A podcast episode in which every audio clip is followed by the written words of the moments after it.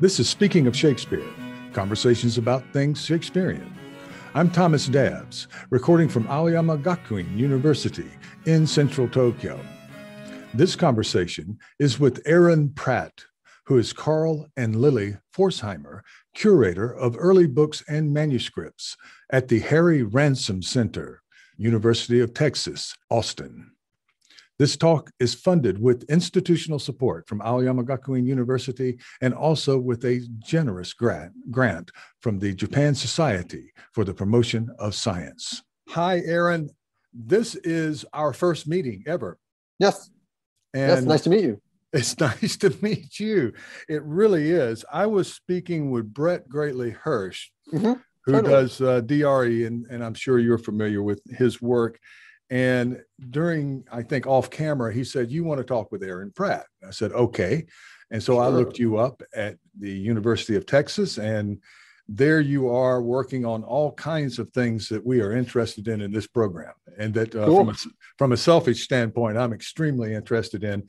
Now, you are at the Harry Ransom Center at the University yes. of Texas. And you know, I want to know what that is. I do know what it is, but for our viewers, what the sure. Ransom Center is and how it fits into the university, how it fits with you, you know, what's going on there. Yeah, I mean, you know, the Ransom Center is it's hard to, it's sort of weird to explain. I mean, it the short sort of like rubber, you know, the back of the envelope sort of story about the Ransom Center, right, is Harry Hunt Ransom, who is sort of once an English professor, rises up to be like I think the chancellor of the, the UT system. Um, he has this idea in the mid 50s, and this is after the GI Bill and the rise of the American universities. And so he has this idea that Texas, as a university system, needs to be a real university, like real TM. And there's this sort of Texas, I mean, the way I always talk about this is that Texas has this anxiety about being the best. And it needs to be the best in two ways. It needs to be the best on its own terms, right? So it's Texas. Come on, you know, we do our own thing but it also has to, it also really wants to keep up with the Joneses of the the coastal elites, and so it wants to have both the kind of credibility of like we do our own thing, don't mess with Texas, mm-hmm. and like guess what Ivy Leagues like we're pretty cool on your terms too. And so mm-hmm. in the mid 50s, Ransom is thinking like, I want to build this foundation, you know, I want our university to be one of the best. And in order to be one of the best, and this would be great if people still thought this, we need a really strong humanities research collection. Um, and so he has this crazy line, I think he writes, that he wants, you know, like he wants, oh, it's got something wacky. It's like the I want to have the Bibliothèque Nationale for the only state in America that started off as its own nation, right? And so it's this very sort of bizarre kind of national Texas nationalistic project. And at that time in the late 50s and the 60s and into the 70s, um, Texas was very rich. And so we had a lot of oil money. Um, and universities in general were spending lots of money building themselves, especially state universities that were trying to kind of rise after the war. And so Ransom just starts vacuuming up culture. Um, and I think that's the easiest way to describe it. What ends up happening is over time, the Ransom Center really distinguishes itself by collecting modern literary archives. And so, you know, nobody really gave two craps about the papers of like, you know, modern authors like who cares about well i'm trying to think of a good example but like you know like who cares about the papers of like dh lawrence or somebody? Or mm-hmm. like who you know what what is this stuff for? Like you have the published books like maybe a manuscript is kind of collectible as a kind of souvenir but like the whole archive that was something that ransom really started collecting in a serious way. And that you know after the money started to sort of ebb a little bit and the rare books the stuff that really i'm responsible for started to sort of become less attainable the Ransom Center had distinguished itself by being the place for modern literary archives. And so, you know, we had, I mean, not just literary, I mean, you know, recently there was an article about like a Steinbeck novel that he never published about a werewolf, which is kind of amazing, um, that we have the, the manuscript for. And so a lot of that stuff is stuff we were getting early on. Um, but then um, we really went whole hog on the kind of the archive stuff. But as early as 1918, you know, decades before um, decades before the Ransom Center started, UT started collecting rare books. Um, and the very first rare book collection, in fact, that UT bought was one that's very dear to my heart, called the John Henry Wren Library. Um, it was purchased uh, in Wren, 1918. Wren, as in uh, W R E N N. Totally. All right, like the yeah. bird, like the bird. Two N. Yeah, exactly. Two yeah, Okay. Two N's, the yeah. John Wren. Okay so John Henry Wren, you know, was the Chicago, like all of these collectors who bought the rare books are these robber barons, American robber baron types, right? Because they've got all this industrial capital, either directly from industry or on the banking that's coming out of industry. And so Wren's a Chicago banker who's making money off of all the industry in Chicago, builds this amazing book collection that's very weird, um, really strong in sort of late 16th century, all the way into like Kelmscotts. So the stuff that he was collecting kind of during his life in the late 19th and early 20th centuries. He dies through a complicated set of things this guy George Littlefield, who's a big Texas benefactor, buys the collection for two hundred twenty-five thousand dollars and gives it to the university. Um, and this is in 1918. And so from that point forward, Texas is collecting kind of rare books, and rare books that matter for them are rare books of English literature. And so this is, kind, I mean, it's kind of remarkable to think, like, it's just so hard to imagine this in the budgetary and fiscal and university climates today that in order to distinguish your university, you're buying a bunch of like Shakespeare's friends right? It's not even like it's a, not Wren's not a strong Shakespeare collection. It's like Sidney, um, Spenser, like tons of Congreve. I mean, like the kind, you know, late, later stuff, Pope, Swift, that kind of stuff. And so in any event, Ransom Center's got all this stuff. Um, we have film archives, you know, we got Robert De Niro's archives. We've got like one of the masks from uh, Texas Chainsaw Massacre because we have some of Tobe Hooper's archives. We've got the dresses from Gone with the Wind. Um, we have all kinds of stuff. But my corner of the world is this sort of really early collecting that Texas did that was designed really to say we can do the humanities. And a lot of what happens in humanities research is textual editing. And so we have all of the kind of fodder for that kind of hardcore early bibliographical work. And the UT, and this last thing I'll say on this, um, UT was also in, uh, right across the sort of quad from what now is the Ransom Center is the English department. Um, and you know William Todd, this great bibliographer, was across the street. And so UT for a while, not quite at the level of somewhere like UVA, but you, you know UT was a bibliographical powerhouse. And so the Ransom Center and its English department sort of worked in tandem as this sort of place that provided research opportunities for the kind of the hardcore work of English literary scholarship, which was textual editing in, in part. Yeah, so that's actually separate from the Department of English proper, the you are the center the center is completely separate completely yeah. separate but you also do you teach in the english department or is that so a I separate have, I have like a you know like a courtesy appointment in english and so i mean it's kind of nice right because before yeah. i took this job so i like did my phd at yale wrote some stuff about plays and then I was very, very fortunate to get a tenure track job at a university called Trinity University, which yeah. is in San Antonio.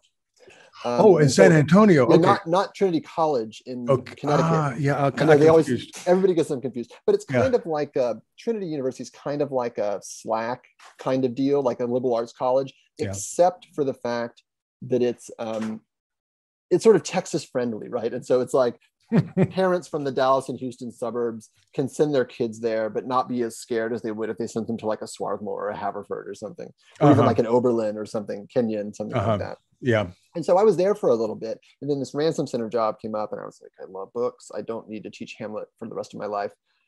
And so I kind of jumped up up to the ransom center. So I do have a, I did manage, a reason I mentioned that is I managed to get a kind of courtesy appointment so that like my name appears on the faculty website. And I do have the ability, um, in addition to teaching like sessions of classes with faculty, which I do constantly as part of my curatorial work, I can also advise grad students. So I've been on a dissertation committee.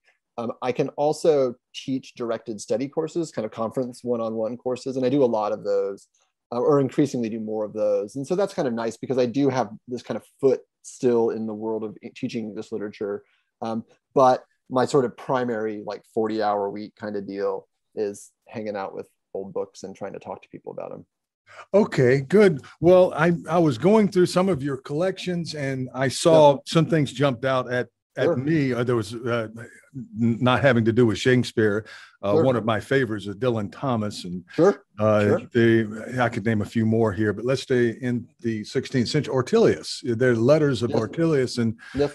Uh, and I don't know why. I think this just came up on your website. No. There's far more there, but I was working with Ortelius's uh, edition recently. Yeah and oh, nice. Yeah. Uh, and we're getting in a point of scholarship. And I was talking with Heather Knight, who's the uh, senior archaeologist at the Museum of London Archaeology. Yeah. yeah. And she she and I were talking about how collaborative things have uh, become. And your uh, research to this point shows that how uh, there's a, a, mm-hmm. kind of fluid movement uh, you were talking about in the in the uh, days in the days of yore with Harry Ransom, You were a bibliographer or a scholar, and or, uh, sort of yeah, right, right. And and we I've talked with several of our guests about this. Now there's much more of a fluid movement in between these two uh, in. Uh, not between these two things, but several things. There's a kind of movement, and it can be archaeology, it can be physical space and structure, it can be the book, it can be print and it can be literature. What we traditionally see as literature. Uh, i think i think we we like keeping that in there because that's kind of what drives the engine the uh, sure. the, uh, the the fabulous literature of the pe- period and the writing of the period. Yeah. But you move fluidly in uh in in that space. Is there anything that you would say are the featured items in your collections uh in early books I mean, you know, we have the Ransom Center. One of the things that also distinguishes it from a lot of special collections libraries is that we have a very prominent museum function. And so we do have kind of permanent galleries, or we have rather like dedicated gallery space on our first floor, and we're open free to the public. And we have at any given time, we sort of usually having now it's kind of complicated, but normally we have like a sort of temp, a kind of thematic exhibit that runs. There are a couple of those a year. So like most recently, we had up Gabriel Garcia Marquez's archive. Mm. Uh, you know, other ones have been on like Gone with the Wind. We've done vaudeville, et cetera, et cetera. And then we have this other little gallery space called Stories to Tell, which has these rotating kind of smaller modules. I usually have something up in there, but we do have two items that are two slash three items that are always on display at the Ransom Center. One of which is the Gutenberg Bible or a Gutenberg Bible. And we have one of 20 complete copies that have survived sort of intact through that whole period. There's a 21st that like has had some leaves swapped out, and there's another one where leaves were stolen out of it to get us up to like 22 or so. So we have that. And in the Ransom Center, when the University of Texas bought that in 78, it was the most expensive copy that ever sold.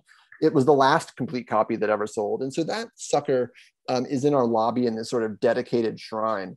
And so when people come into the Ransom Center, they see like the Gutenberg Shrine, and it's like this dedicated structure that's kind of curved. I mean, it's got you've got to call it a shrine. I mean, it yeah. used to be, you know, like when we would turn the pages, like armed guards would come. It was a whole deal.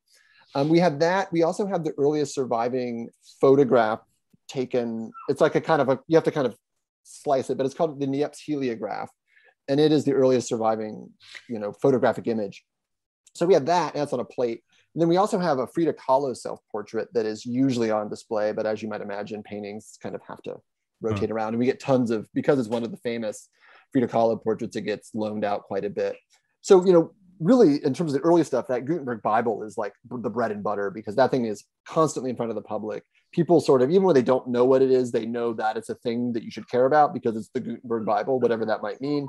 We have that, and that's marquee stuff. You know, we have three first folios we have you know copernicus on the revolution you know we've got tons of stuff because we were vacuuming up everything so like one of the things that actually drives a lot of our sort of specialized academic research is we have an incredible collection of what used to be called our recusant collection but it's uh-huh. it's books by and for english catholics and mm-hmm. we have one of the strongest collections especially of the devotional stuff. So you know most people like a lot of people have copies of the polemical literature and we've got plenty of that.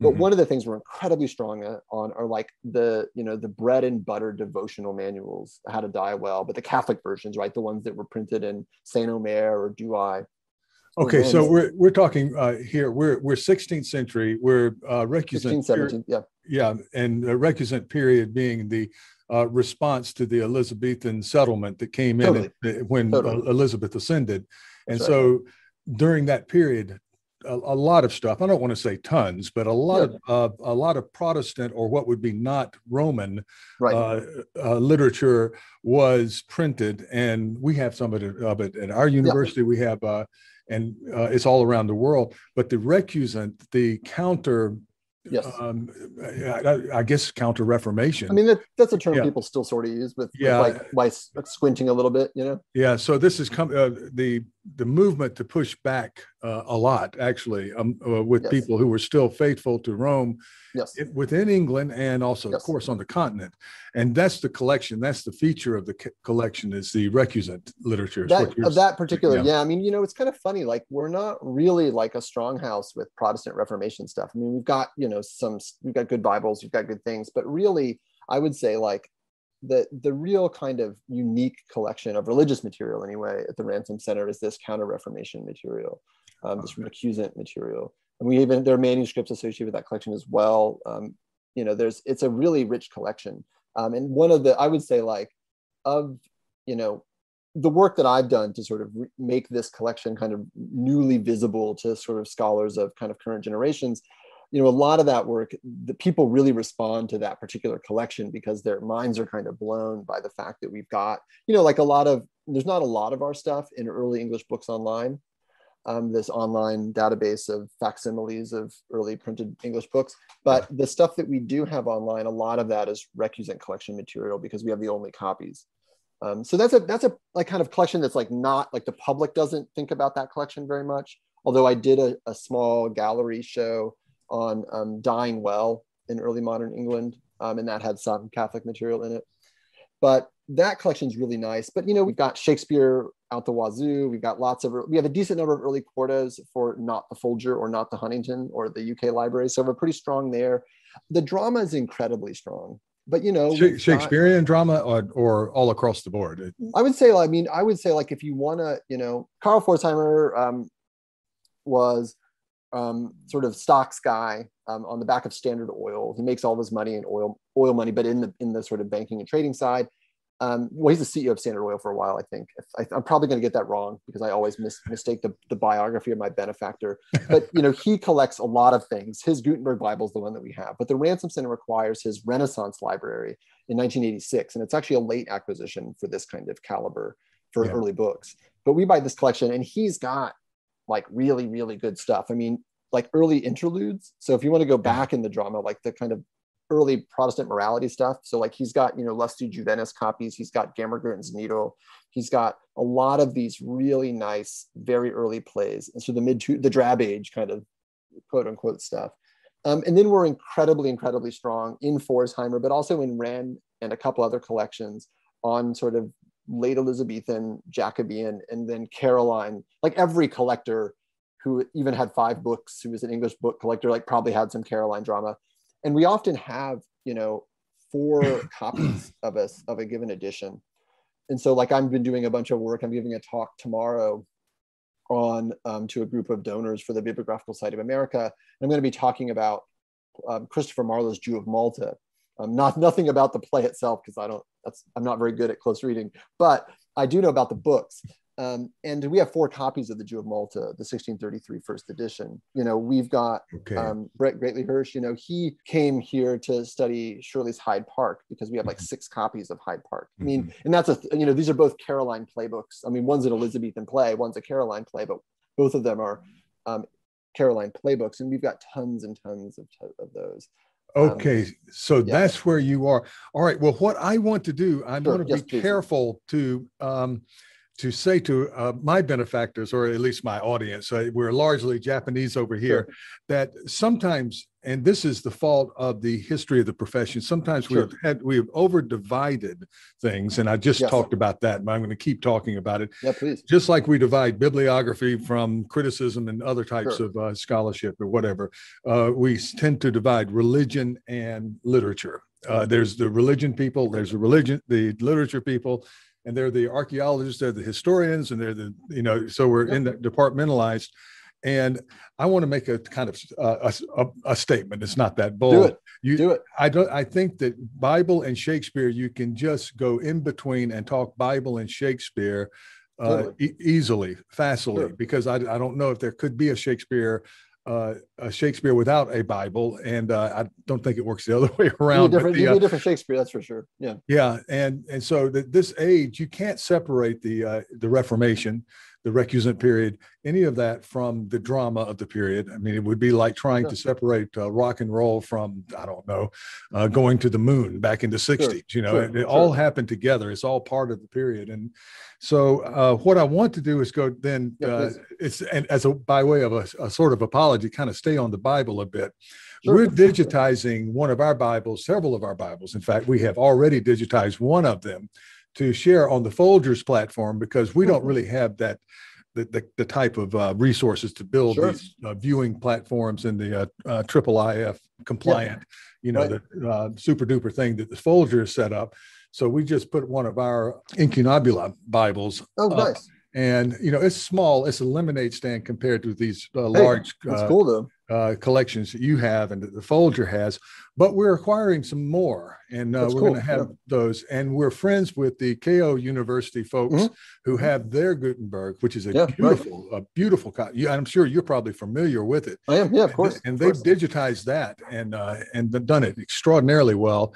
They're close by to to us, so I'm in this world of Bible and digitizing yeah. Bibles and curating these types of books. Uh. I'm uh, kind of rotating in this world now, and we're going to move towards Bible and Shakespeare at some hmm. point. There is the is it Beam? Do you the Beam project? Beam, yeah, that's yeah, it's the best way. Yeah, I came up, you know. Yeah, and the Bibles of early modern England. Uh, and this has to do with the digital part of it. Now, where is that at? At, at what point are you doing it, or is yeah. it continuing? That sort Beam of thing. Is, well, Beam is this like pipe dream that I've had for a long time because a long time ago, when, well, now a long, it feels like a long time ago. Um, there was a book. What the? I don't even remember what the book, is, what the article's in. Oh, the King James Bible anniversaries, right? So there were tons of publishing around the, the 2011 anniversary of the King James Bible. And um, there was a book, The King James Bible After 400 Years, that um, I think this, I feel so bad. I don't remember my own biography anymore. But I think Hannibal, I think, was one of the Shirley Hannibal was one of the editors of it. And this um, is and Hannibal Hannibal Hamlin, Hannibal who, Hamlin. Uh, at uh, OSU at Ohio State University, who wrote kind of the yeah. book, uh, the Bible and, and Shakespeare. Let's just yeah, the sure. Bible and Shakespeare. Yeah, right. So I should have brought him up right off the bat because that's the connection. Most recently, people of course sure. made the connection connection all the way through, but uh, and he was uh, and you were at Ohio State University for your undergraduate. Right. And I've so, got the shirt. I've got my Ohio State shirt. Yeah, on. OSU, and know, uh, got to keep it. Yeah, and a football fan. I don't know. You may be torn. Not now. really, but you know, okay. when you grow up in Columbus, the football culture is very saturating, and so you either love it or you don't don't love it. Yeah, um, and, and, you went to Texas, which is a very non-football state. Yeah, right? they don't like football. They don't like football at all, at all they, in Texas. They have no interest in uh, And uh, for our international viewers, that's American football we're talking about, which it, yes. in Ohio and in Texas is a it's very serious. big deal. But the uh, Beam project, hey, yeah, let's get back to Beam. And, yeah, so Hannibal Hamlin and his colleague, Ohio State colleague um, Norman Jones, um, are putting together this book, um, you know, called the King James Bible after 400 years. I'm looking at my CV. Um, literary, linguistic, and cultural influences. And John King, um, a scholar of the Reformation, who we both know um, or knew, um, he was asked to write an article on sort of the materiality of the English Bible, right? So he's a, you know, John King was a was a print historian, history of the book and religion guy, Reformation guy, and he was asked to write this sort of sweeping thing about like printed Bibles, like the materiality of them for this book, um, kind of leading up to the King James Bible. So like how did like how did the printed Bible exist before the King James Bible? So you can kind of contextualize this like famous 1611 publication. And John asked me as like a lowly master student to kind of throw in and co-author this with him. And it was a it was a credible testament to his generosity, I think, of sort of you know building building the career, helping build the career of a young scholar like me. Um, but one of the reasons he asked me to do it is because like I like hardcore nuts and bolts bibliography. Mm-hmm. Um, and so we wrote this article that was trying to sort of in like, you know, as many words as one has in like a anthology chapter, like, you know, I don't know how, how long, it's not very long, you know, to smash in the entire printed history of the English Bible from the Tyndale New Testament of 1525 or 1526 um, through King James Bible and so we had to come up with sort of trends right and so we had to kind of come up with buckets and ways to categorize this and scholars have always, um, for kind of understandable reasons, tended to focus on translation as the way that one understands the Bible. Like there was this translation, there was this translation, and there was that translation, mm-hmm. and this translation built on that one, etc. And so you kind of have this way of telling the history of the Bible from Tyndale to King James that is essentially one could tell it with these sort of piggybacking revisions and translations with a bit of a detour for the you know the Catholic Douay-Rheims. But translation really um, to me, as I was going through, you know, every edition, um, seemed to me to be a, a kind of incomplete way to think about how the Bible actually circulated in early modern England. And I became very interested. If you read this article, this chapter we wrote together, you can sort of see where, because we're kind of trying to stick to translation as a way to kind of build this story from you know X to Y, we kind of get you can sort of see that we have all these detours because we're really interested in paratext um, in these different formats and these different kind of basically market categories um, that that sometimes line up with translation, but often sort of operate in these separate tracks from translation. Um, and so that chapter is a sort of weird thing where you can sort of see me um, or John and I sort of tr- trying to sort of think about the Bible in a different way than translation, but still keep trying to come back. And so since then, I've been really interested in really trying to think about um, basically the, the Bibles that circulated in early modern England different product lines or different kinds of different kinds of books designed for different categories of use. Um, you know, you have pulpit Bibles, you've got private study family Bibles, you've got sort of semi-portable Bibles, you've got tiny New Testaments that sometimes get embroidered bindings and they're almost like a accessory or something. And so there are all these different kinds of Bibles, and that the translation doesn't always kind of fit with them. And one of the things that I wrote, I wrote an article about a couple years ago um, for a collection on Shakespeare in the Bible. I think a Shakespeare, Bible in the Shakespearean stage or something like that. Mm-hmm. Um, on what I call the trouble with translation. And this is an article that was really saying there's this particular Bible that people talk about, like this Octavo portable kind of Octavo format Bible. Um, mm-hmm that was that was published with the Tyndale translation. Mm-hmm. And then there's these other Octavo Bibles that get published with the Bishop's Bible. And this is a, a Bible translation that first emerges in 1568. It's a kind of Elizabethan pulpit folio Bible that's meant for reading in the churches, but it sort of exists also in smaller format Bibles. And scholars have always separated these particular Tyndale New Testaments from the Bishop's New Testaments just because they sort them in terms of translation. But when you mm-hmm. look at their title pages and you look at the, the stuff that's packaged with them, um, you know, guides to the reader, in, information about like what books, what chapters, and what places get read at different services. Um, when you look at that paratextual material, it actually stays the same. In the translation is what gets swapped out at a certain point. Mm-hmm. And so I use that as an opportunity to sort of think about like how might we tell a history of the Bible that is not that sort of can separate out translation as a separate variable among many things that shaped Bible, you know, Bible reception interpretation. So that gets me to Beam. So for years, I've been wanting to do a new bibliography of English Bibles. Um, there's a famous one, Darlow, Moule, and Herbert, that was kind of published in the early 20th century, gets revised in the 60s. Um, and then there's the English short title catalog, which is like a bibliography of every English printed book.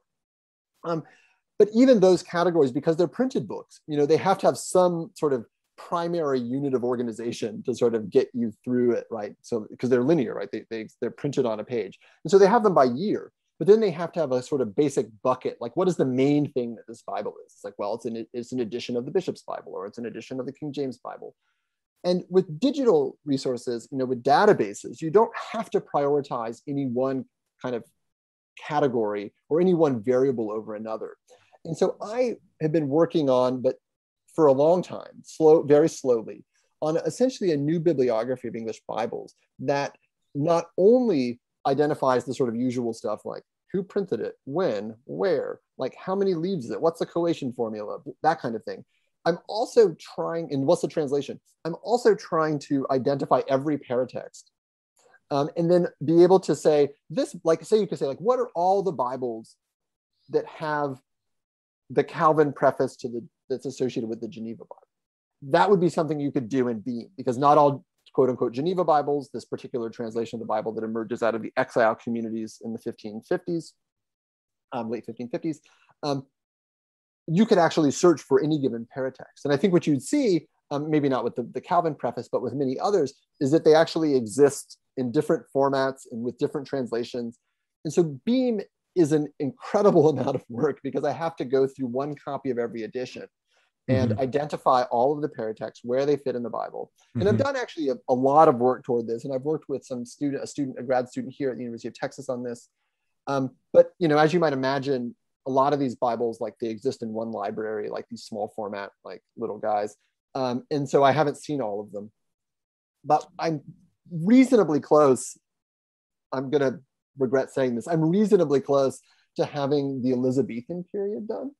I've started it with the like the 1520s and 30s and 40s. Okay. And uh-huh.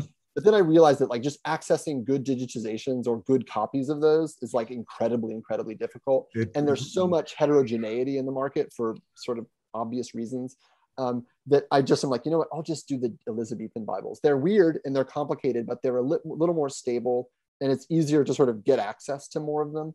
Yeah. So I'm reasonably close to being able to publish the 1558 through 1603 um, chunk of Beam Online. That would be wonderful. Uh, crazy, and crazy I, for uh, for our listeners too, uh, I spoke with Heidi Craig, who's your colleague over now at Texas A and M, who does paratext also. Yes, yes. And for people who might have a, might be kind of new to the idea of paratext, that's really anything outside of what's considered the main body of the work. And right. for Bibles, of course, and for playtext, for poems, for everything, you have uh, famously in Shakespeare's uh, first folio that uh, list, you know, a paratext, you know, a poem totally. like Ben Jonson and so forth.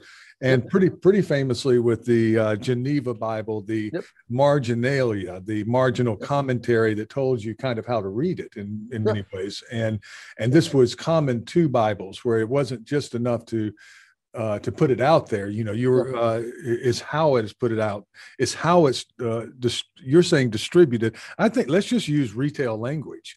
Uh, I think marketing uh, stuff. this marketing stuff and uh, I don't think it's irreligious to those of us, no. uh, you know, those of uh, of our audience.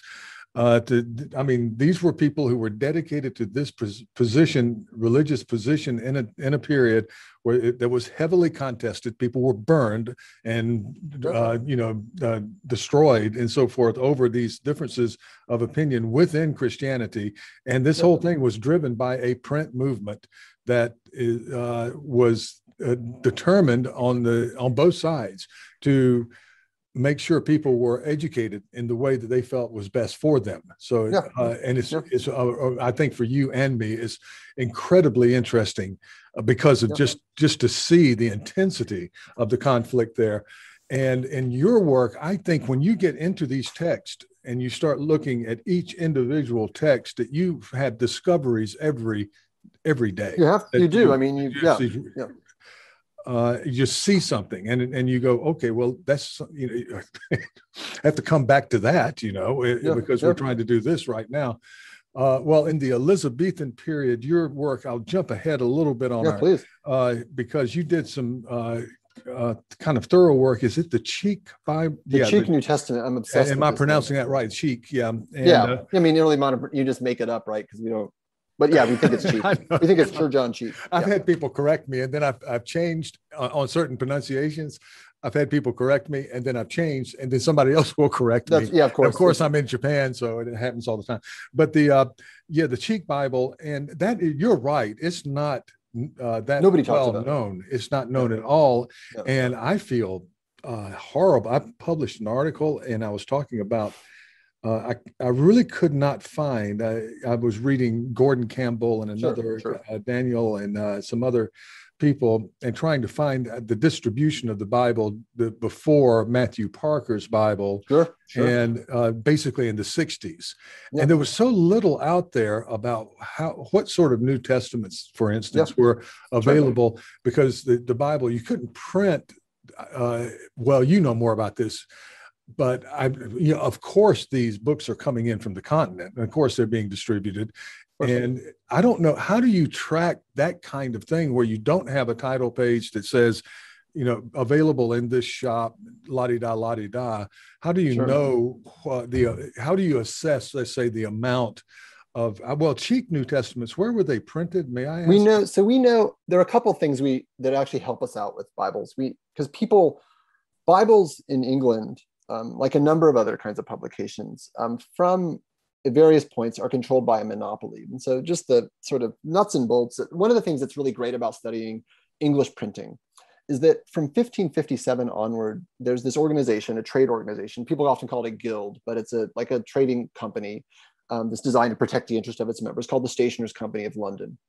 Um, the Stationers Company of London and its members, a, a, set, a subset of its members, get a monopoly to control printing for the entire country. Yeah. Um, in except for like a, a, few exceptions for Oxford and Cambridge, and that's like a contentious issue. But basically, printing in early modern England from the 1550s onward, and it's really true even earlier, um, but is concentrated in London and, and, for, and it's controlled by a single trade organization, except in cases where the crown can supersede and grant what's called a patent to an individual person um, to have an entire monopoly over entire classes of books. Um, so from the 15, it's sort of a little bit complicated, but the Bibles are kind of printed by all kinds of folks. Um, in the late Henrician period, there's a kind of clamp down. Well, in the early, the mid Henrician period, there's a clamp down on Bible publishing. Things go nuts under Edward. Anybody can print anything. But really, from the by the time you get into the kind of solid Elizabethan period, Bible printing in England is happening in London, and it's happening with the King's printer. Um, so the first um, King's printer to have mostly Bible control is a guy named Richard Jugge, and then there's this guy Christopher Barker, who is, yeah. and then Robert Barker is the Barker who prints the King James. Yeah. So Bible publishing, there are continental printed English Bibles in the kind of very early years, the Great Bible famously. Mm-hmm. Um, there are some continental, like there's a Zurich edition. There's some weird stuff that's happening kind of in the Tudor, the mid Tudor period. Mm-hmm. But really, with the exception of like the Douay Rheims Catholic Bible and the First Geneva Bible, really Bibles are coming out of London. Um, okay. And one of the things that I, I reason I mentioned that is aside from just being an interesting trivia point, um, whereas like on the continent, you know, you've got Bible publishing and all these different centers. The one of the things that's really nice about the the fact is that there's these monopolies and people get mad about when they're mono- people get mad when they're monopolies today on products right? And so one of the things that happens is that there's a lot of discontent about this bible monopoly that it goes kind of crazy um, in the 1640s like way late. And there's this kind of screed that this guy um, michael Sparke a publisher kind of hot-blooded publisher, he writes his entire screed about Bible, the Bible monopoly, and enumerates the edition sizes of what had been and are the most popular Bible versions. And like they include like the number of sheets. It's like the old this translation or like this version with the notes in black letter in Quarto, it's 138 sheets. And so he tells us the print runs of these Bibles. Now, you know, you like with any historical testimony, like might not be 100% true, but he's giving comparative numbers. Like this edition was normally published in 1,500 copies or 3,000 or 6,000. Um, and so we do actually have a little bit of information um, that's sort of backdated a little bit, right? It's a little late. It's looking, it's kind of retrospective, but it is giving us kind of edition sizes. Um, one of the hardest things about book history um, is that you want to make claims about reception, say whether it be of the Bible or of Shakespeare or like whatever it, it might be you know, you might know how many editions there are that survive. Like there's a copy of this edition of Hamlet and a copy of this edition, and there are six copies, but you know, you really don't know what the print run was. Mm. Um, and so, you know, we have sort of guesses about like, well, you know, a playbook probably was printed on average around 800 copies in the early 17th century, but it's like we don't really have hard numbers for that. Mm-hmm. Um, and oddly enough, because people were, this guy was so mad about his Bibles, we kind of have good information relative to other kind of categories of books about how many were printed in each edition. Mm-hmm. And these cheap Bibles that I'm interested in, like 6,000 copies are the number of copies that this guy Michael Sparks says for one edition. And there does there are tons of editions. I have a number somewhere. Yeah. So, chapter. but the printer again, uh, who's yeah. who's uh, who's printing and distributing these in so, in yeah. London? It, so the King's printer. So the King's it's printer. King's, so it's got, the King's printer. Okay, it's still it's still the monopoly. So Richard Jugge, um, Richard he is yeah. buddies with Parker, Matthew Parker. So this kind of high Elizabethan period. And you know, Parker works with Jugge um, on the Bishop's Bible. So this kind of Elizabethan New Church Bible that replaces the Great Bible from Henry's reign. And yeah. he basically hooks up Jugge with a de facto, with kind of a it's kind of complicated, but with basically a patent or monopoly on Bible publishing mm-hmm. um, in the 15, kind of after and around the publication of the, of the Bishop's Bible. And then Parker takes it over later. It's kind of complicated. But so Jugge is printing them. He's also kind of publishing them in the sense that he's fronting the money and making the profits. He is a wholesaler. So one of the things to know is like there's wholesale today. Like, you know, if I publish a book, like I'm not selling most of the copies direct to consumer. I'm selling them to other bookshops who sell them to people, you know, or I sell them to Amazon and they sell all of them now. But but you know, th- there is wholesaling in this period, and the book trade really depends on it. And so, you know, I may be Richard Jugge, and like I probably have a retail location in London, and you could come buy my Bibles from me.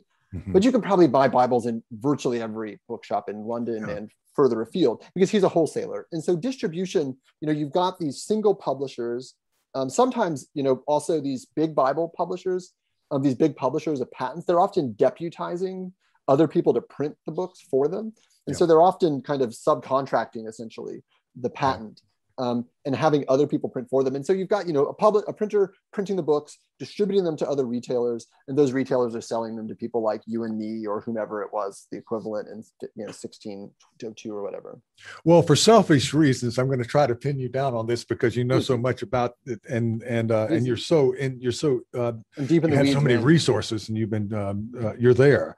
Um, I, I was trying to build, and I'm still trying to build on the point that uh, you were talking about the stationers register yeah. uh, and the stationers company was what the charter was 57 in mary's 57. that's right reign and that right. was part of a marian really kind of a, a, marian initiative to sort of clamp down on uh, protestant publications and uh, or, in, or, any kinds of publications that may not have been uh, something that would have been liked very much by the crown sure. but the year after that elizabeth came in and they yep. kept that they, they uh, reinstated that charter. They did not That's lift right. off the publication, so they they kept some of the.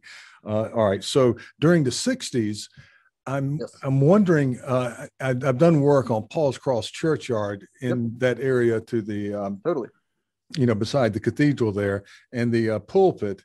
And I'm tr- what I'm trying to say basically is that you have, a, you know, there, there's always a bit of growing literacy. You have uh, availability of all kinds of texts. You have a pulpit surrounded by bookstores, and you have this phenomenon that I think is incredibly unique at that time, where you have a sort of broadcasting people talk about broadcasting or sure. they've made uh, uh, kind of associations with the internet but you you you have i think for the first time really a public that would go and listen to a sermon and would hear what they have read right? They would hear what sure. they have read and mm. then what the, what was being said would end up in some form back in the print shop this well echoing uh, echo chamber really. But uh, whereas before, with your bishop's Bible, with your pulpit's Bible, you have a preacher reading, it's much more of a one way uh, street.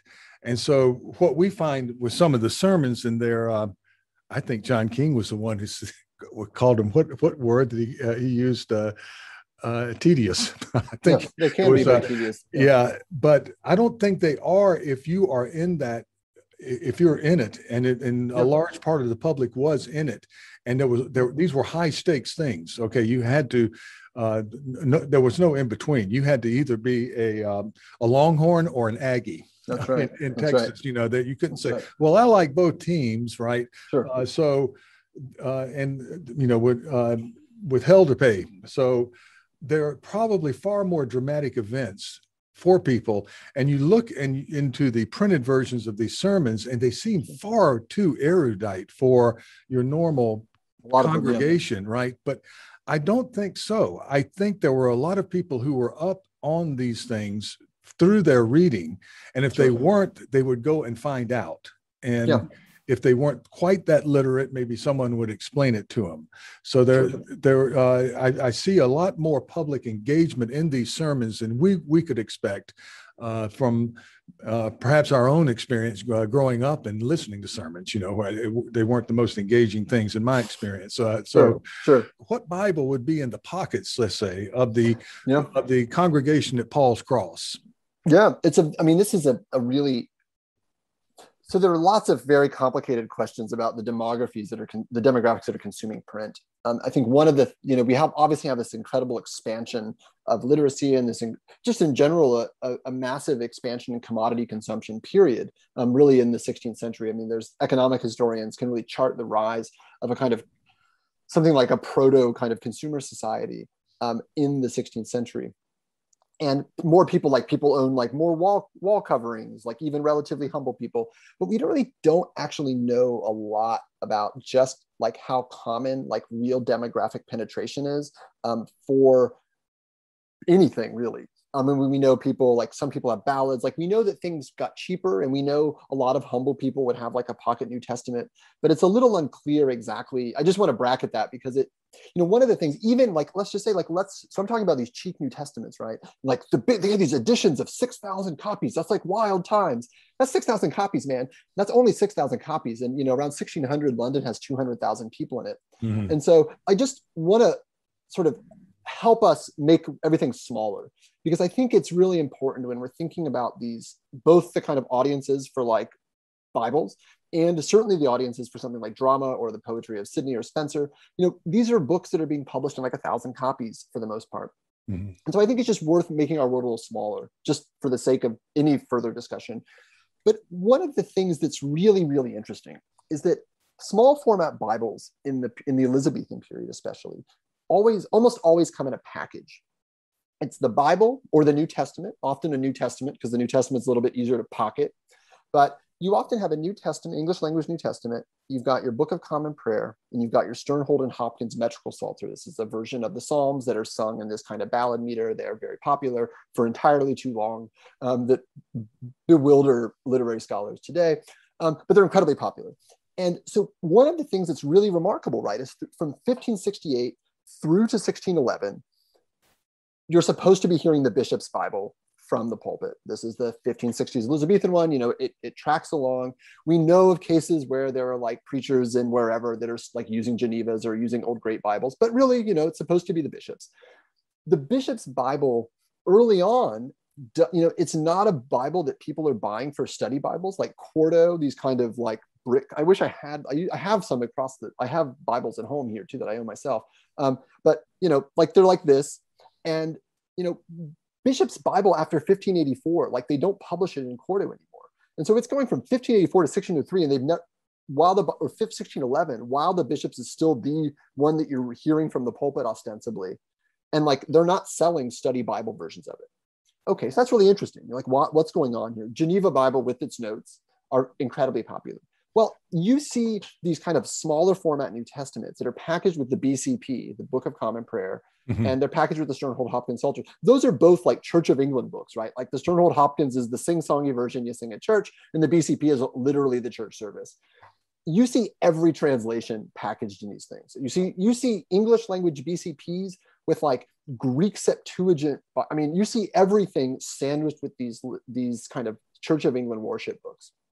And it's really interesting because, you know, there are the cheap New Testaments that I talk about that get the bishop's Bible after 1568. And so that's actually a Bible that, you know, like I've got one across the, in the other room that's like, it's the BCP, it's the bishop's New Testament with this weird cheap paratextual apparatus. Um, and then there's the um, the Sternhold Hopkins at the end. But like you see Geneva's with the same packaging, you see anything King James later. Um, and so it, it's very clear that if these small format Bibles are indeed portable and they are books that people are bringing to them to the service, that they're very comfortable hearing something a little bit different than what they're reading something a little bit different than what they're hearing. And I think that's that's really really important because I think we often fixate on these like the kind of hot buttonness of translation um, in the Elizabethan and kind of earlier period, even under James. I mean, translation is always fraught, but it's fraught for translators and it's fraught for kind of high church people who have these kind of theoretical or theological kind of fish to fry. But it seems one of the things when you look at the Bibles that are actually in people's hands, there's so much movement of translation. And it's very clear that people in multiple translations, and it's not because they're scholars, they're just, they just have different Bibles for different purposes. And for ways that I think are hard for us to wrap our head around because we're used to reading all this polemic, it seems like people are really comfortable like having like you know having the new international version as opposed to the I don't know, the Living Bible, like whatever these modern, you know, 20, 20th century translations are, that they're very used to hearing one thing and having another. Um, and it should just be said too that like the differences between these translations for the most part is fairly minor. Um, you know, it's mostly kind of Tyndale with some modifications. Mm-hmm, mm-hmm. So, which is just to say that like people are actually moving around and hearing something different than what they're reading and being able to navigate that fairly well. And it's also, it should be said that these really small format Bibles, they don't have any notes, even when they're called, a, you know, even if it's the Geneva translation, like they don't have the notes anymore because they're too small. Um, so there's, just to sort of put a pin on it, it's like the Bible market seems to tell us something different about the motivations of Bible readers. And translation of all the variables that I've tracked actually seems to be the thing that is less central in what drives the market it's really these packages of like, does it have the liturgical calendar? You know, does it have a sort of bracketed sort of almanac in it? Does it have this particular set of notes? Um, does it have i don't know like the cross reference the scriptural cross references that help me think about like the supersessionary logic of old new versus old testament does it have any of that kind of stuff and that seems to me to be what's really driving folks when you look at the bibles that were actually in people's hands yes, well you're talking about numbers you're talking about numbers right. numbers yeah, like of uh, editions books in hands that right. reflect yeah books in hand that reflect public reception that reflect uh, public understanding of what they're reading and the i i love the idea i have not thought of this enough of the combination text of the book of common prayer and the uh, Sternhold and hopkins yeah. there uh, th- i didn't think of it in those terms i thought of those as separate text yeah. But there, these uh, you're talking about how they get commingled, and you know, I bet now if you walk down the street somewhere totally. in, uh, in the um, it, you know, in the whatever the Christian world, that sure. and you said ashes to ashes, dust to dust. You would think that that was from the Bible when it's from yep. the Book of Common That's Prayer, right? right. It's, yep. And uh, of yep. course, the, the, Bible alludes to you know from the earth I brought and that sort of thing. And we're of course talking in uh, exclusively about translations in English yeah, from right. uh, from yeah because we you know the, it would be a little hairy getting into all of the languages that you're talking about there, but in English, and I am uh, going to try to make a, uh, connection here between this biblical, uh, this biblical reception, which we might seem to, to think is sort of uh, boring, and I I think at that time is not boring at all. It, there's incredible public engagement there is a direct relationship has been the, the, point has been made many times by scholars a direct relationship between pulpit and stage even though they're two different entirely different things. And, uh, but when you look you dig down to the base of it the mechanics the uh, dis- what you're talking about the distribution network sure.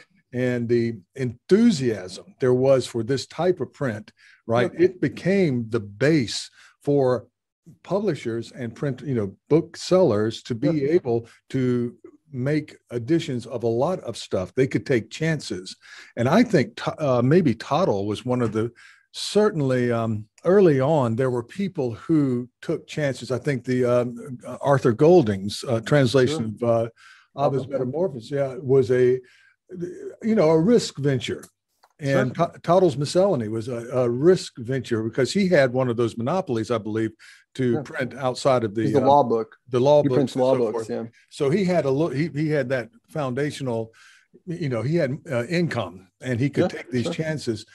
And you had people coming to these stores. Well, why not sell them a poem uh, while they're there? And gradually over this time, and you do playtext also, right? So gradually yep. over this time, you see the growth of playtext, which you know, at one at some point people said, "Oh, wow, there we, we can print these plays instead of just throwing away the papers or using them for something yeah. else, wrapping fish yeah. or whatever." People will buy these doggone things. You know, it's, it's suddenly like, "Oh, wow, we have enough we have enough fans here that we can burn a CD and people will buy it." You That's know, right. so um, so without we would not have any record of Shakespeare and all of the other uh, dramatists if there had not been this uh, awareness that you could in fact print plays after their performance using and that people whatever. would want to read them. Yeah, and, and buy them. Right? Yeah. So, yeah. Um, I don't think that if you didn't if you did not have that material base that uh, economic base that was basically a religious uh, driven sort of industry that you could have had the uh, the playtext. Uh, yeah, it's yeah. Ultimately, I mean, it's a really you know you it's tr- tricky because one of the things that's really challenging, right, is that England doesn't publish all the books that it sells, right? And so there are tons of books that are being imported from the continent, and we don't really know a whole as much as we would like to know. We know, you know, we know that the books that were published in England, right? And we know the books that were published on the continent, at least lots of them. But we don't really know, like, so say I'm a bookseller and I publish some books. They might be books of poems, they might be sermons, they might be whatever, they might be all of the above. But it's not exactly clear where my money's coming from. It doesn't, it's not clear what the, my retail offerings look like. A lot of scholars in book history today you know, do a lot of work to say like, oh, this publisher, and this is what the publisher put out, and it looks like this publisher has a specialization in X, and they do because that's what they published. But in terms of actually understanding like what that represents of their business, that's much harder to do because you know, like for example, most people don't realize that every bookseller in, in London sells rare book or sells used books too. And so, you know, it's like, well, okay, well, what percentage of their of what they're selling are like used books, and like what kind of used books are they? Are they do they sell everything? Do they sell specific kinds of books?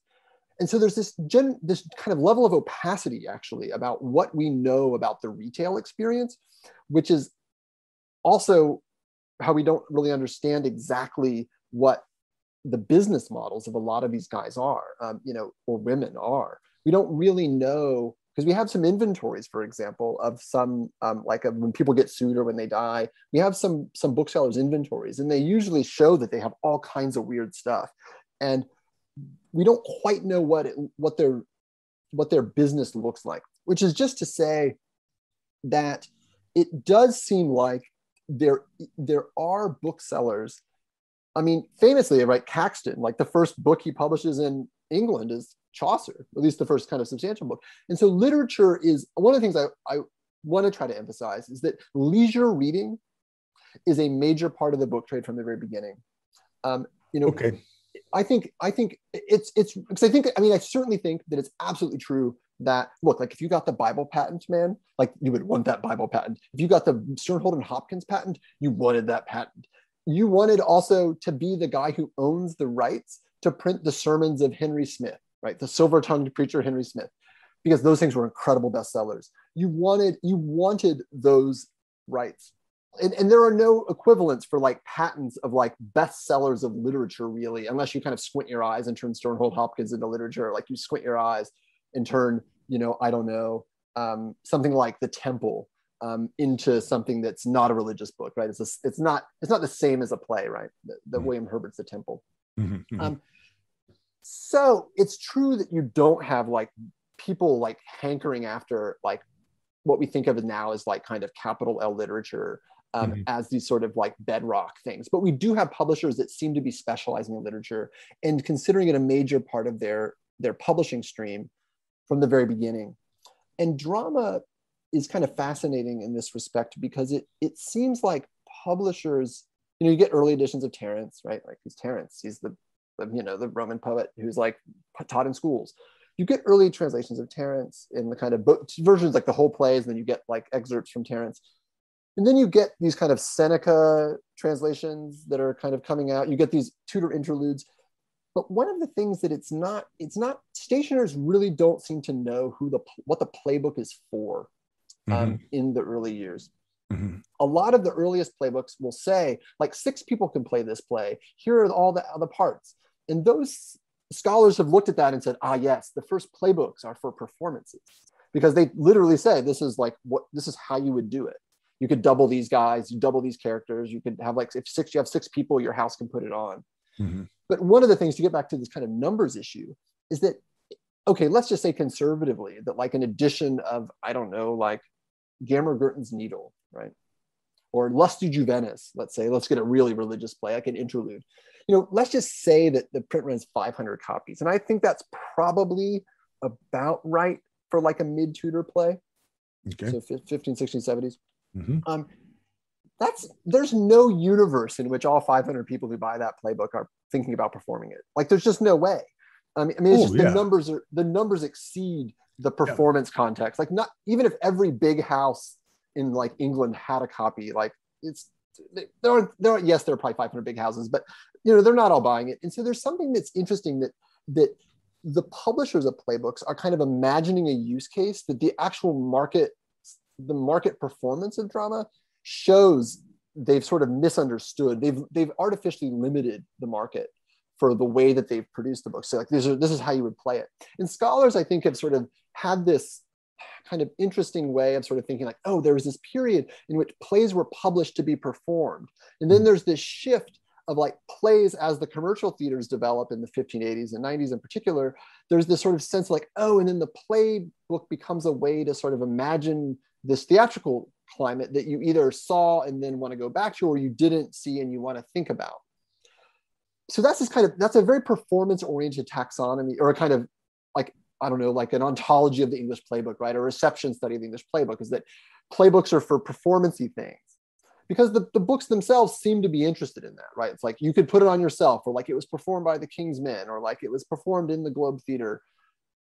But one of the things that's just so remarkable is that like you've got the, all these playbooks that first off are selling 500 copies of an edition, and you're like, how? Not everybody's performing that. And then you get further along, and you've got all these people. A lot of the collectors we know who had the playbooks are people like in the provinces. I mean, maybe they came back to London sometimes for shows and to do London things. But we have this sort of weird world in which I think all the evidence, from my perspective, points to the, the realization or points to the, the idea that people read plays as a narrative form. Um, and they really are good at it in ways that we're not. And so, in fact, like honestly, like I'm not like I'm not a performance guy. Like I get kind of uncomfortable in theaters. Like I'm not used to watching plays. It's just they kind of creep me out. I'm not a drama guy. What, reverse, reverse stage fright audience. I get a little, yeah, I just, yeah, it's like, I'm just socially, it's weird for me. And so, but so I've really what brought me to drama. So what brought me to kind of understanding the religious literature is like, okay, so like, how do you make a book that's as big as Foxe's Book of Martyrs, this like famous compendium English church history that's Protestant polemic? Like, how do you make a book that big? And so that was got me got me into the Reformation stuff. And then I was like, well, actually, like, okay, so I know how that got made, but that's kind of a big book, and it, it's sort of I kind of know its audience already. But like, what's what's going on with Bibles? And so I'm thinking like, well, okay, so let's think about the Bibles. And so I've told you a little bit of my thinking about the Bibles. But then I'm like, well, why do this is what drives me about when I do when an English literature scholar ostensibly. The question that drives me is like, who, when, and why did people read this stuff? Like, so I'm interested in literature as a kind of social phenomenon. And I want to know what work literature does for people, right? I mean, if you get these kind of, I mean, this, I'm very inflected with the work of somebody like Pierre Bourdieu, somebody who's thinking about a sociologist who's thinking about yeah. sort of the power work or the social work that engaging with art or culture does for you. So mm. it's kind of, in some ways, it's kind of limiting, right? Because I think literature certainly exceeds its social utility. But when we think about, you know, the reception studies, um, just sort of like questions like who owned playbooks and mm-hmm. like what did they think they were doing with them mm-hmm. and like why would you read a play when you could be reading these novels that are being produced in spain or like in france like or like something like why like why do english writers stop writing weird stuff like the arcadia or euphues or these other prose fiction texts these kind of things that are actually even though they're impossible to read for modern audiences they actually are more like a, a proto novel than certainly a play is but you have this sort of weird world that by the time you get into the late 16th century, it's very clear that people read plays and that publishers know that people read plays. And people then start collecting plays, and you've got lots of evidence of people collecting plays. Um, and it sort of seems like to me that that if we sort of think about the market and not and think actually less about the paratext in this instance, right? The paratext leads you to think like plays are for thinking about performance, playbooks are for thinking about performance. You just look at the numbers and the patterns of reception. It seems like people really just like reading plays for fiction. I mean, they like them for other reasons too. They like to think about the play they didn't see or the play they saw, but they're really, really good at thinking about plays as creating fictional worlds for us to imagine ourselves in. Um, and we can still do that today, but I think it's it's actually not a literacy that we're well developed in. Like it's, I don't think when even when I read a play today, I'm much better at thinking about the stage business. That's how I'm trained. I'm less good about imagining Verona or like imagining like Troy or something. I'm less I'm less mm-hmm. good at imagining a kind of fictional world that is fully populated by like individuals, not individuals in this kind of like 19th century novel sense, but like literal individual people that exist in this narrative world that I'm supposed to know something about, maybe before I pick up the novel, or that has this sort of aspect of um, a broader fictional reality, a fictional reality within it that that I don't think we we even really good critics today don't really think about the the drama of the period as fulfilling a kind of major narrative role for people and I think one of the stuff, the, the work that I've done on English playbooks really suggests to me that um, for a large portion of the audiences of English plays, there's something that people are very good at reading for the story. Um, and that, that I think is something kind of fascinating because if we also too, I guess, this is the last thing I'll say before I shut up, um, is that, you know, we think about like, okay, so if I'm a kid and I'm a kid from an affluent enough family to have like gone to grammar school, I'm reading Seneca I'm reading Terence pretty early. I may be seeing, we may be putting on plays at my school. So it's not as though there's necessarily like a priority of print over performance or reading over performance, but there's certainly a simultaneity.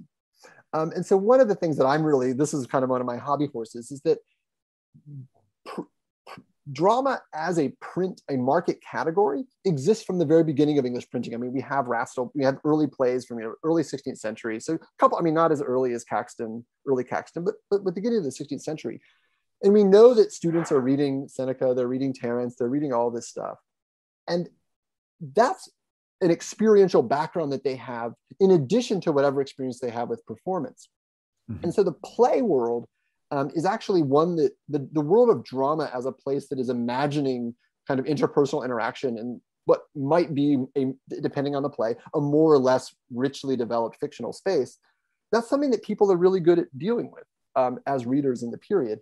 And the work that I do on drama sort of tries to kind of operate from the beginning, where we actually see drama as a native print category rather than something that is always sort of struggling for surrogacy as this kind of sub, you know this kind of surrogate role for like kind of standing in for performance or imagining future performance but rather drama as something that has always been a sort of vital print or vital reading genre for for folks yeah, this, this is good. I'm going to try to bring about five boats into the harbor at the same time, and I hope I'll I be very uh, impressed with you. Yeah, but all right. So I go to see a production of Hamlet, and yes. I get and it goes fast. And I okay, something was in something was in that speech that it was sure. really good, and let's buy another ticket maybe totally. and go and go again and listen totally. again, and uh, then suddenly, oh, I can get the playtext, right? Sure. And this is I'm old enough to remember when you had to buy the, yeah. uh, you had to buy the CD or the vinyl album sure. in order to get the lyrics to the song. Yeah, there's, yeah, yeah, there's some funny, there's some, there's some funny stories about what we thought was said. That's right. Right. Uh, uh, what uh, excuse me while I kiss this guy. Exactly. You know, exactly. right. So it's a, the famous joke, and you go, oh wow, this is it. Okay, so you have the lyrics again, and it's a it's a combination thing. Yes you can sing the song. You can try to sing it yourself. You can if you have your own little band you can maybe perform it at a, a pub or a bar or something maybe get some people and do copy that sort of thing.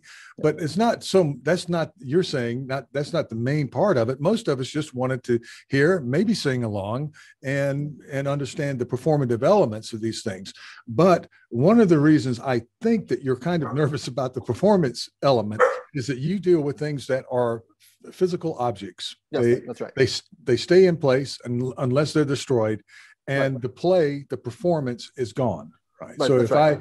I I can tell you about a performance I saw back in the day when Glenda Jackson played yeah. uh, mm-hmm. Cleopatra, but I there's only so much I can give you there. Right. Yeah, and. I get frustrated nowadays about people who have so they're overly concerned about uh, intellectual property or sure. uh, cultural property, whatever. Sure. And they have these great performances that are on DVD that you could distribute, you could put out there, but it's gone. And it, then it right. dies. A, a, number of years go by and people forget about it totally. and people die off and so forth. And then it's, it's just gone. And you say, no, don't do this, you know, put it out right. there. And so, uh, I, I, think probably what might make you nervous in a play is this is going. Uh, right now as i see it i can just see it evaporating you know unless there is something uh, afterwards that i can go to recreate this scene in my mind to make it preservable. Uh, and so uh, that brings us to the world of me in my memory and my experience my world of um, going to uh, there's an old there's a joke i think it's a facebook joke uh, or a meme or something. In my day when if you missed the movie you never saw it. Yeah that's right. Yeah yeah yeah. It, it was in the theater for yeah. two three weeks. If you didn't go you never saw the play ever your whole life. And then we moved from that world. That's that's a movie. That is a film thing that's uh you know totally. that is a physical you can replay it but you just didn't have the way you to didn't own it. You couldn't afford it, it so, right? right. Couldn't afford it didn't own it uh, so then suddenly VHS, VHS, yes, VHS. VHS. Oh man, go oh, oh, I can practice that De Niro speech. You know, yeah, I can buddy. practice doing that. You know, with my buddies and that kind of thing. You sure, know, I mean, we're not sure. going to be actors, but and replay it and replay it. I remember Raising Arizona. Uh, mm-hmm. My my mm-hmm. roommate and I at that time must have watched it two hundred awesome. times and we, we, we, had it memorized. We had a, uh, uh we had several movies memorized, usually uh, with, sure. uh, you know, kind of uh, spicy. Uh, That's right. Exactly. Well, yeah, you got. I mean, what's the point of memorizing anyways? So um, the character of Frank Booth uh, in Blue yes, Velvet. of course. Of course. Yeah. So, um, but we had no way of doing that before. Sure. You, know, you saw sure. it, and uh, there was, you know, unless you have one a super duper uh, memory, you yeah. you couldn't do it. So. Right the you have done work with VHS. That's I do, yeah. Uh, let's talk about that with the Beinecke Library. Uh, uh just Yale, project, Yale Library, yeah. Yeah, out of uh, Yale, uh, and the um, what was that? Yeah, physical objects, VS, VHS as artifact. Yeah, well, look, I mean, you know, so look, like you've sort of, my interest is in sort of how the artifacts of media that survive can give us a sense of like what people were up to and what they were interested in. And also i think also you know how it is that media change also generates different kinds of social phenomena. So you know i think like okay so vhs collecting now now that like the kids who grew up on vhs you know the folks who like in elementary school and middle school and high school you know had vhs in those kind of f- fundamental kind of coming of age things there's a big nostalgia market for that now. So i was working with a friend of mine, David Gary, who is at the Yale University Library, the main library, not the Beinecke Rare Book Library. Um, and you know, this was before, this was kind of right as VHS collecting was kind of taking off. But you know, a lot of folks now, kind of around my age, you know, sort of like I don't know, in their 30s and in 40s, are really coming back to these things that provided these formative social experiences for them, right? They either you know, like the spicy lyrics, or they saw something a little lewd, or they this is what they watched at sleepover with Tommy, or whatever the hell it was that you know they want to it's a kind of nostalgia collecting. But in that you know nostalgia is complicated and weird and it's its own thing.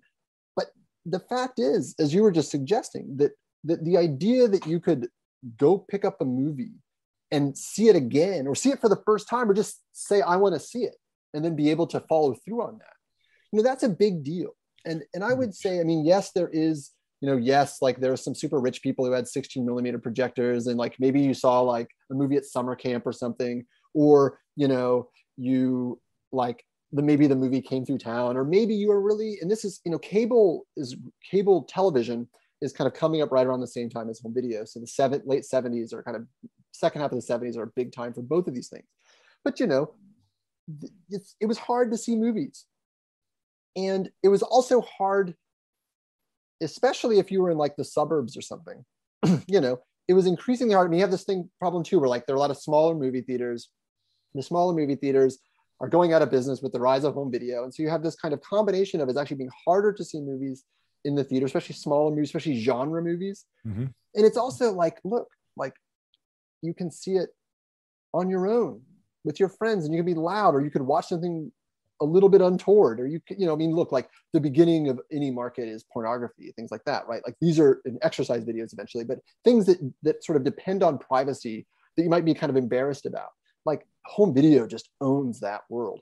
And then you know you have by like 1987 home video is making more than theatrical box office for most of the big studios. You've got you know by that point you've got people making movies entirely new pieces of art just for distribution on video. I mean think about like i mean home video is the quality may be a little bit different but like the netflix era right? Like that you can make these series and not have to worry about like a broadcast channel. Like this kind of and just streaming and that people could subscribe directly to that. Like home video in the late 1970s especially in the 80s is you know the predecessor of that that kind of on demand video. And so one of the things that's like this is a major a major sort of feature of like kind of late 20th century life is the video. And you know nobody's collecting the stuff. You know, I mean, it used to be universities have big had big VHS collections because they could teach with them.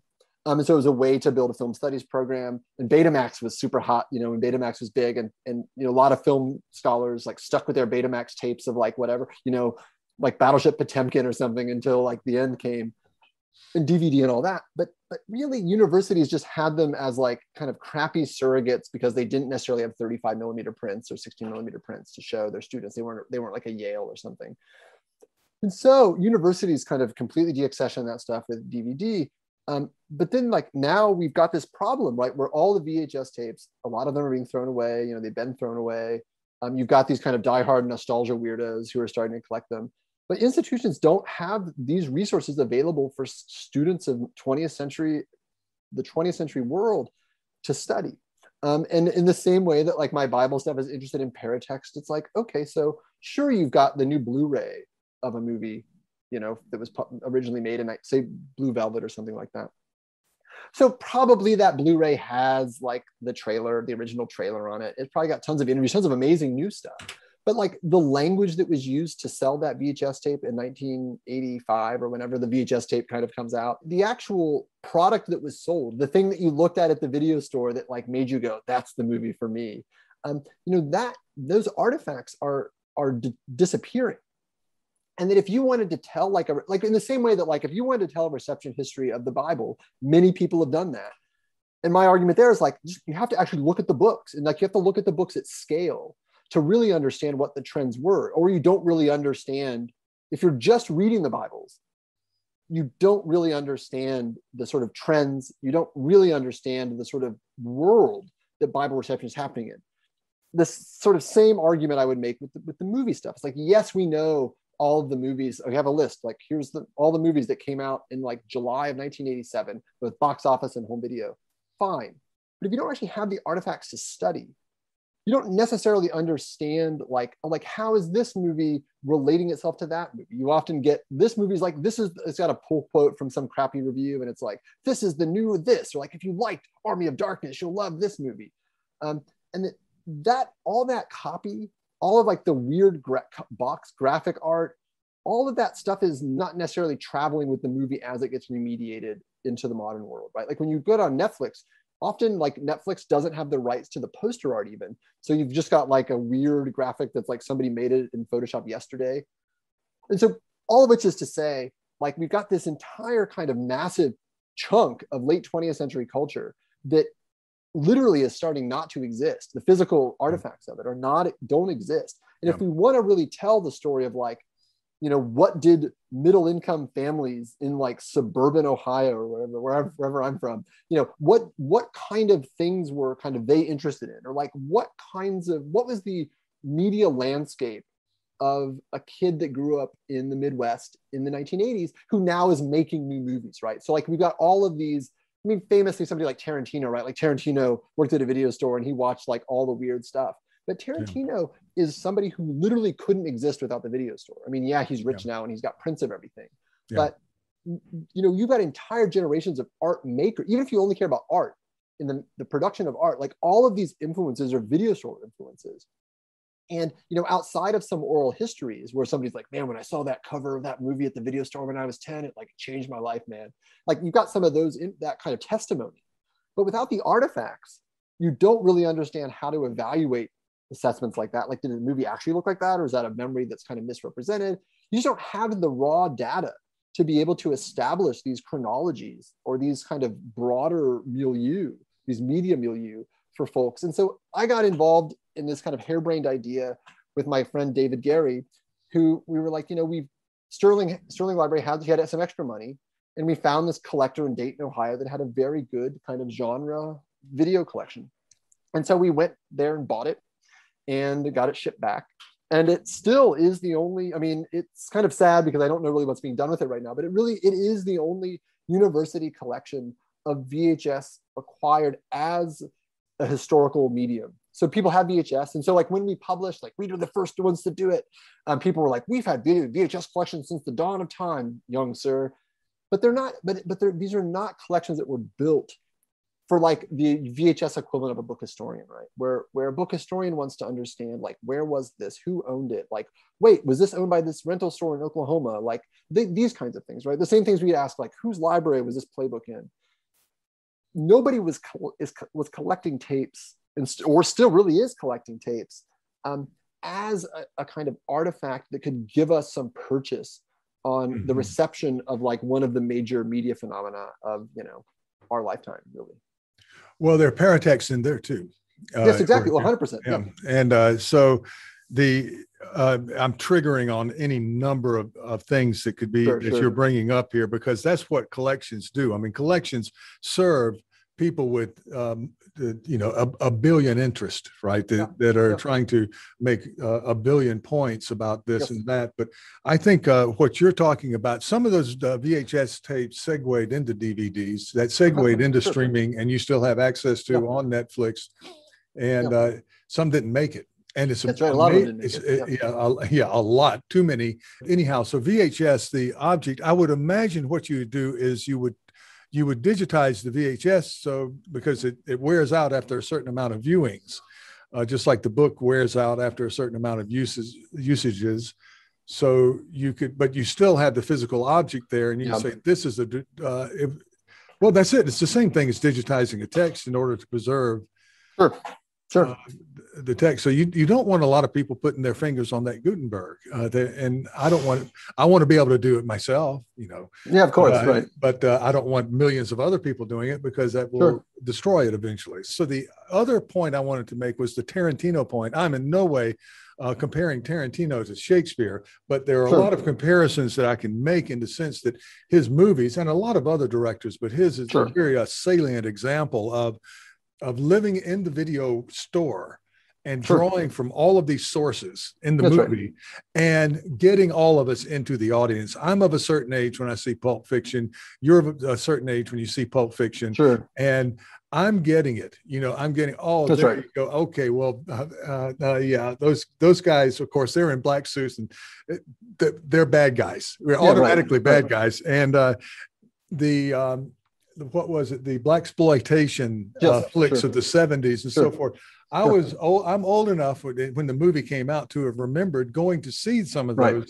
right. Because there was a you know segregated town. I was in the South, but mm-hmm. we would go to what was designated the black movie theater, which had sure. all the best movies. Sure, yeah, of course. That's where the black exploitation films were, and all the cool uh, cool music there. Sure. And that was perfectly okay. There were no problems yeah. there. You know, the problem was on the other side. You know, when people wanted to you know in segregation. Sure. But anyhow, also Bruce Lee.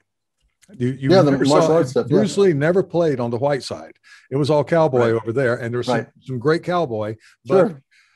Bruce Lee and those uh, those movies, the uh, the kung fu movies and so right. forth, we totally. just loved them. But after they were seen, they were gone, and then yeah, they made yeah, it into VHS. Yep. And then later on, of course, Tarantino uh, sees them and goes, "Oh goodness, I can. This is the best. I can make a I can make a curry out of this, you know." Yeah. and uh, and pretty much that's what Shakespeare does, but particularly in comedies.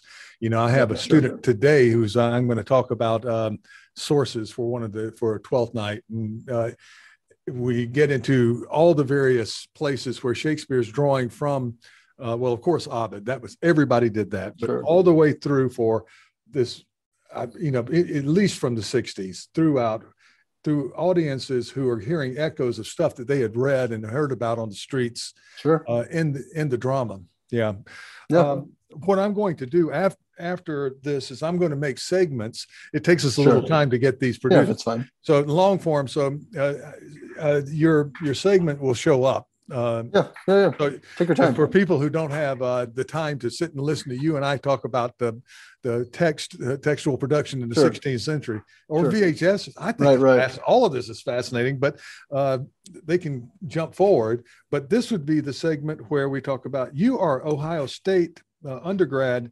And yes. I'm interested in this. You studied with prestigious scholars in prestigious institutions, of course, but I, the people are so good that if I were knowing what I know now, if I were uh, younger, uh, your age, and and uh, even younger than you are now, and yeah. thinking, let's see, am I going to live? If I were visited by the angels, right, and it right. said, here are the people you get to study with, uh, you know, on a string of people from uh, Alan Farmer to John sure. King to let's say Hannibal Hamlin we mentioned before, but you go from there to Yale for and uh, Kastan and David Kastan, yeah, David yeah. Kastan and Keith Wrightson. I was on yeah. a panel with them at a SAA oh, conference good. about ten years. Ago. Oh, you were ago. on that. You were on there. You were in their um, the history their seminar. Yeah, we were. Uh, yeah, we were uh, admonished by a scholar for being historical. How about that? Uh, even even in 2012, that sounded. Yeah, yeah, yeah. I remember that. I, I was at that. I think I was an auditor in both of those. Yeah.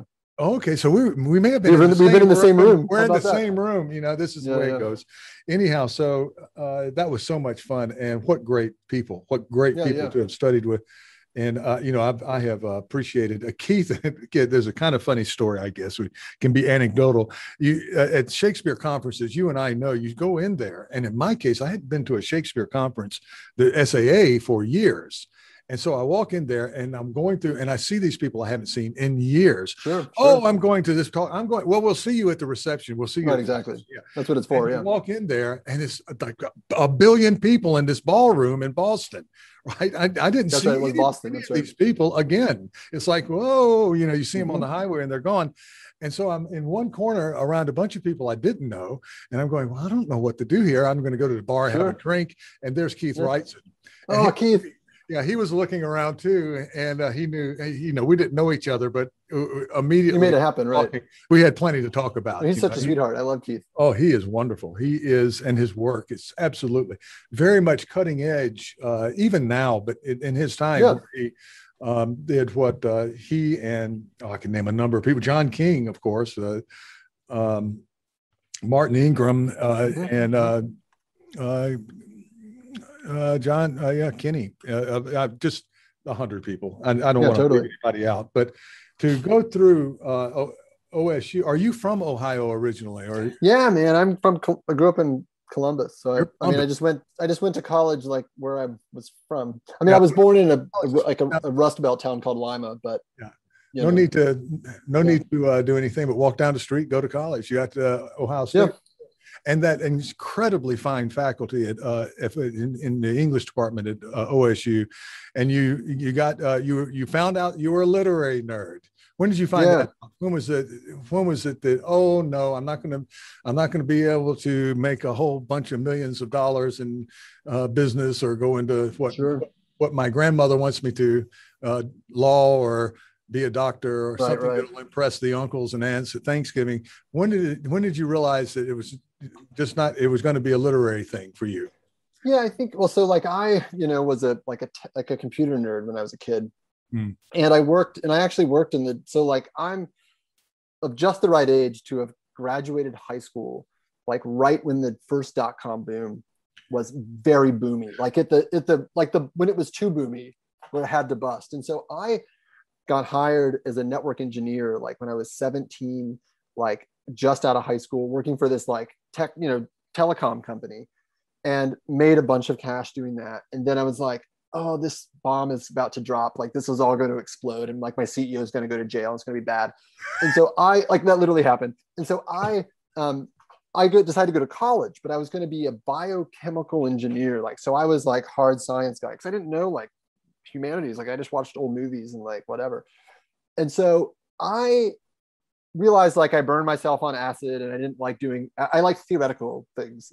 Um, so I ended up pivoting. And, oh, this is so silly. I my major was in philosophy, and so I did medieval and early modern philosophy, and film studies actually in an English department. Um, and then I had a women's studies minor through the kind of philosophy stuff. But the but what happened is so I got really interested in like ideas, like any like too proud of himself, like guy in his early late teens, early 20s, like I've got deep thoughts, man. And so I liked philosophy, but I realized that I took, I had to take, so I thought that I might want to teach high school literature. I don't know what the hell I was thinking, but I thought that in time. And so I had to take a Shakespeare class because the pre-ed track at Ohio State like required that as this sort of thing. So I was like, okay, I'll take Shakespeare. Oh, I don't want to do this. It's going to make me miserable. there was a there was a, a a visiting assistant professor by the name of Alice Dailey, who was there just fresh out of grad school. I think I think fresh out of grad school at UCLA, and she taught the Shakespeare course. Well, she happened to be a John Foxe person, and so she ended up writing a book about martyrologies down later down the line. But she was there for a year, and I took this like Shakespeare class, and I honestly don't remember much of the Shakespeare in it, but I remembered that because we had to talk about religion in the context of thinking about lit- early modern literature, like you can't understand this stuff unless you're doing some religion stuff. And I was really, I realized that what had made me so excited about the philosophy that I had been studying was less the sort of propositional wrangling, although I kind of enjoyed that as a haughty 20 something or like 19 year old or whatever. But I, I really was interested in like what what about like what makes why do people care about this stuff? Like, what is the social implication? So it's this kind of always getting me back to this kind of question of like, why do people do the things they do? And how does it either serve them or alienate them from various communities? And so the, the religion stuff helped me think about these kind of like high level relig- theological discussions that I was interested in and sort of bringing them down to the sort of brass tacks of like living in society and interacting with people. And the literature provided me with a sort of weird, sort of almost like a it's like you've got the religion, you've got these people that are interested in the social world, then you've got this other sort of cultural outlet. And I was interested in literature as a kind of repository for of evidence for these kind of social phenomena. And so like I liked the literature because it helped me understand how at least some people thought about the religious world that they lived in and how religion in particular had an impact on sort of people's relationship to a community or a society or whatever the hell that might be. That's a very Keith Wrightson kind of thing, right? Like society. Yeah. yeah. Um, but so I sort of pivoted into the literature stuff because I was interested in the sort of these social questions about high level theoretical discussions. Um, and then I got interested in the book. So then I took a 16th century survey with Alice Dailey um, right after that. I was like, got one more semester in college. And then she introduced me to Foxe there. And so I actually didn't know, I didn't learn Foxe from John originally, John King, even though like that's the obvious thing you would do. So I learned it from Alice Dailey. And then I got into interested in this sort of book history kind of phenomenon. So the books then provided me with a way to think about both religion and literature as a kind of social phenomenon yeah. because books are kind of fundamentally social objects. And yeah. so that's my story about getting into. Well, uh, pardon me for asking if this is probing, but the, no, you have a religious background? Anything that uh, was? Yeah, not really. I mean, so it, you know, it's like I've got like my dad. My parents were born in this like Rust Belt town called Lima, Ohio. Um, Lima, but Lima because it's Ohio. You know, we pronounce things differently up there. and we destroy, like the English destroy French words. We can in America can destroy all words. Yes. Um, and so you know, I was born in Lima. My parents were from there, and so my, you know, like, look, like, like I grew up in a family where there were Christians and there were Catholics, and it's not because like they were particularly polemical about it. That's just like that's how Protestant the sort of Midwest that they were in was, and so like religion was just sort of bedrock, and but, particularly my father's family was very poor, um, and so like they're very much have that sort of like depression era kind of religion kind of background but neither of my parents sort of really were super into it but you could tell that they thought it was important socially to sort of like at least have it as a thing. Like what else would you do? Like you go to church. And it was very interesting to me because you could see that they thought it was something that you should be doing but didn't really have the kind of propositional commitment to like any of it really. And, and, I, and I think maybe that's for me sort of what has always sort of made it a social thing for me because I saw this sort of drive for them, particularly at raising a child, you know, like like oh, we should probably make our kid like we should probably do this for the kid because that's what they did. My our parents did for me for us, and I think it was I was always kind of perplexed by this sort of weirdness of like them not really being into it but feeling like they should, and it is I guess maybe that's it. It's like this kind of sense that religion is something you do for social cohesion, but at a time in sort of 20th century America where like it was kind of optional at that point to actually believe in it. Like the, the, the world was secularizing in certain ways that like kind of like, well, is this really what we need to be doing? And so I think so like I actually come from a family that is not really that religious. And in fact, I think that's kind of what's interesting me, interesting about it to me because I've had this kind of a bit of an arm's length distance from religion my whole life where I've seen it and understood what it does for people but you know like there was times like i was kind of a bad kid and like so like i was sent to youth group and stuff and like did some of that stuff. So i've also seen kind of re- social aspects of religion that i was kind of forced into in ways that were not nothing like super like I'm not, i don't have like scary like super weird stories. I have like socially awkward stories about religion. Hmm. um, and so i've got this sort of kind of relationship to religion that has always sort of made me kind of want to understand like why how it ticks and like what how it, how people themselves sort of imagine their relationship to it like what does it do for people um, because that's always been something because like i think my parents kind of wanted it to do something even without a sort of strong propositional base behind it yeah yeah and that sounds very familiar even though uh, i was i was coming along before you uh, very familiar yeah, it the the thing is in a smaller community in smaller towns yeah. and so forth that uh, the best way to uh, integrate yourself into the community totally. is to, to got to be in the church. And they're and they're usually Protestant churches in the areas that where yeah. we were uh, growing yeah. up, not not Catholic. Uh, and I think that's probably uh, I'm with you there. That I, there's a there's a sort of fascination in the sense that I was supposed to be learning all of this stuff along the way, that uh, eventually I felt that I rejected, and sure. then uh, and then uh, uh, it was uh, it's the twelfth night thing. Uh, I had the Bible thrust upon me uh, sure, sure. by my colleagues here because I'm in Japan and uh, you know I'm not sure. surrounded by Christians at all. And right. you know you um, you teach Shakespeare. You're the one who's supposed to be able to teach. The, you're the guy who's supposed to be able to know this stuff. Yeah, you, are yeah. English in the James Bible, King James Bible. You can do that, right? I go, well, I yeah. suppose so. Yeah, but I'm, uh, you're, right. you're, from the, you're, from the, American South. That means you're a Christian and you're religious. So yeah, you, duh, duh. Yeah. Walked into this Bible class, and I was a complete idiot. I had to go down and read the Bible. Sure. I had to read sure. the Bible, and I'm going what what? This is wild. Yeah this is going, wild whoa. wild book. And uh and it, it's everybody these polite women who would come from their little i don't know what they were doing the tea ceremony or something but they would sit in my night class.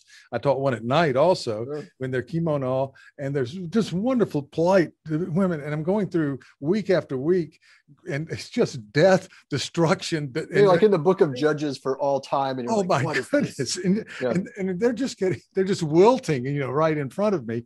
And so, where's the, where's the part where we get to live forever and all the happy stuff, you know? And he goes, well, even that. Part, so we got a, Old Testament's really long, guys. It's really yeah, long. Yeah, and you know how to, to uh, an example of how stupid I was. I put one Testament in one term yep, and one Testament. Course we yeah, I was, I've been there before, man. It's idiotic. Uh, by the way, I'm doing uh, Leviticus today, and I've, oh. I've, finally figured out a way to get through Leviticus. Uh, I, I, I, have a joke with my students. I said, you know, the Bible just doesn't have a lot of video. You know, Shakespeare, I can right. break off. Yeah, and, sure. you know, they're doing, they're great in English, but they're it's still second language. Yeah, of course. I mean, it's hard work. First language you wear down over a period, so we break yes, it up. Yes, you do. And uh, and do it that way, but there's no they weren't uh, filming anything uh, there with the Bible. You know, I, I, I it's certainly not like Leviticus line by line. No, not Leviticus. No, or the best you can kind of get is Charlton Heston or something. Right, exactly, right. Which to me is just hilarious. Like the uh, the Vegas the Vegas uh, mm-hmm. show that they have when uh, mm-hmm. Moses comes down from. Oh, it's wonderful stuff.